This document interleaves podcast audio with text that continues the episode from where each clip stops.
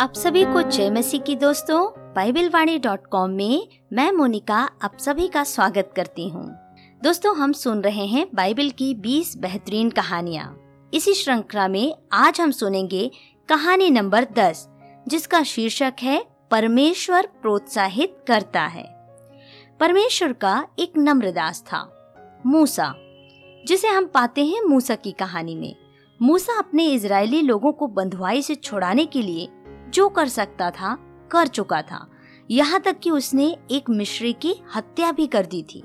लेकिन उससे काम नहीं बना, बल्कि उसे मिश्र देश छोड़कर भागना पड़ा। और 40 साल तक जंगल में अपने ससुर की भेड़ बकरियाँ चराता था। लेकिन एक दिन परमेश्वर ने अपने लोगों की दुहाई और कराहना सुनकर उतर आया और उन्हें छुड़ाने आज़ाद करने के लिए मूसा के पास जंगल में आया। एक जलती हुई झाड़ी जो भस्म नहीं हो रही थी, उसमें से दर्शन देकर मूसा को पुकारा और कहा, मैं तुझे उसी मिश्र देश में भेजना चाहता हूँ, जो तेरे दिल की चाहत थी कि अपने लोगों को आज़ादी दिलाने की तेरे द्वारा मैं पूरा करना चाहता हूँ। लेकिन मूसा डर गया और कहने लगा, प्रभु, मुझे तो बोलना भी नहीं आता। मैं तो बोलने में हकला हूँ। क्योंकि इतने सालों से मैं भेड़ बकरियाँ चराने के कारण ऐसा ही हो गया हूँ। लेकिन परमेश्वर ने उसे प्रोत्साहित किया और कहा, जा, मैं तुझे मिश्र में यहोवा सा सामर्थ देकर भेजता हूँ। परमेश्वर अपनी महिमा किसी को नहीं देता। प्रिय मित्रों, परमेश्वर ने मूसा को सामर्थ देकर प्रोत्साहित किया और अपने लोगों को आज़ाद करवाया। यह कहानी हमें सिखाती है, परमेश्वर आपके द्वारा दूसरों को आशीष देने के लिए प्रोत्साहित कर सकता है। आइए सुनते हैं कहानी नंबर 11 जिसका शीर्षक है, परमेश्वर हमें हियाव देता है। परमेश्वर का एक दास मूसा जो पूरी दुनिया में सबसे नम्र था, लगभग 21 लाख इसराइलियों की अगुवाई कर रहा था। प्रतिज्ञा के देश कनान में प्रवेश करने से पहले ही वह मर गया। तब उस पूरी बड़ी मंडली का अगुआ परमेश्वर ने मूसा के सेवक यहोशु को बनाया। लेकिन यहोशु घबरा गया। उसका मन कच्चा होने लगा। वह सोचने लगा, यह कैसे हो सकता है कि मैं इतनी बड़ी भीड़ की अगुवाई करूँ? तब परमेश्वर ने उसे एक रहस्य बताया।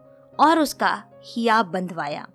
परमेश्वर ने कहा, यहोशु, मत घबरा, तेरा मन कच्चा ना हो। देख, जैसे मैं मूसा के संग रहा हूँ, तेरे भी संग रहूँगा।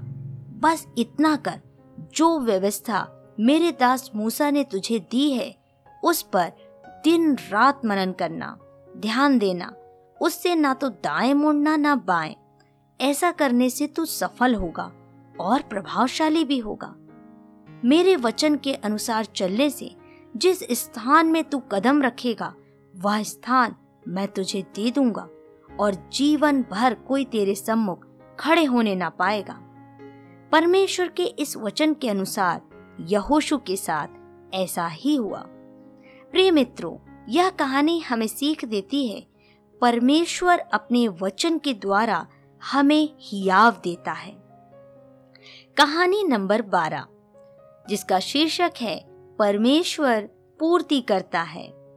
एक बार प्रभु यीशु की माता के रिश्तेदारों में, काना नगर में विवाह समारोह हो रहा था, जिसमें प्रभु यीशु मसीह और उसके चेले भी निमंत्रित किए गए थे। सब कुछ बढ़िया चल रहा था, लेकिन तभी जैसा कि अक्सर विवाह में कुछ ना कुछ कमी हो जाती है, इस विवाह में भी दाख रस जो कि यहूदियों के रीति रिवाज में एक मुख्य पेय पदार्थ था, घट गया। यह एक बड़ी लज्जा की बात उस विवाह के परिवार के लिए हो सकती थी। तभी यीशु की माता मरियम ने यीशु के पास आकर कहा, इनके पास दाख रस नहीं रहा। लेकिन प्रभु यीशु ने कहा, मेरा समय अभी नहीं आया है, क्योंकि प्रभु यीशु मसीह अपने पिता परमेश्वर की आज्ञा पर ही सब कुछ करते थे। तब यीशु की माता ने वहाँ खड़े सेवकों से कहा, जैसा यीशु कहेंगे, वैसा ही करना। तब थोड़ी देर बाद यीशु ने उन दासों से कहा, इन बड़े बड़े मटकों में जो हाथ मुँह धोने को पानी भरा जाता है, उन्हें पानी से भर दो।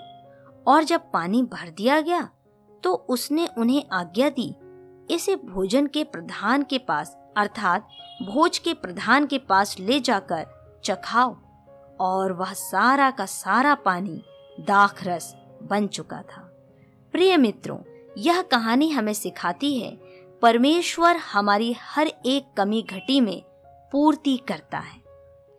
विश्वास करते हैं, आज की कहानियाँ आपको आशीष देंगी।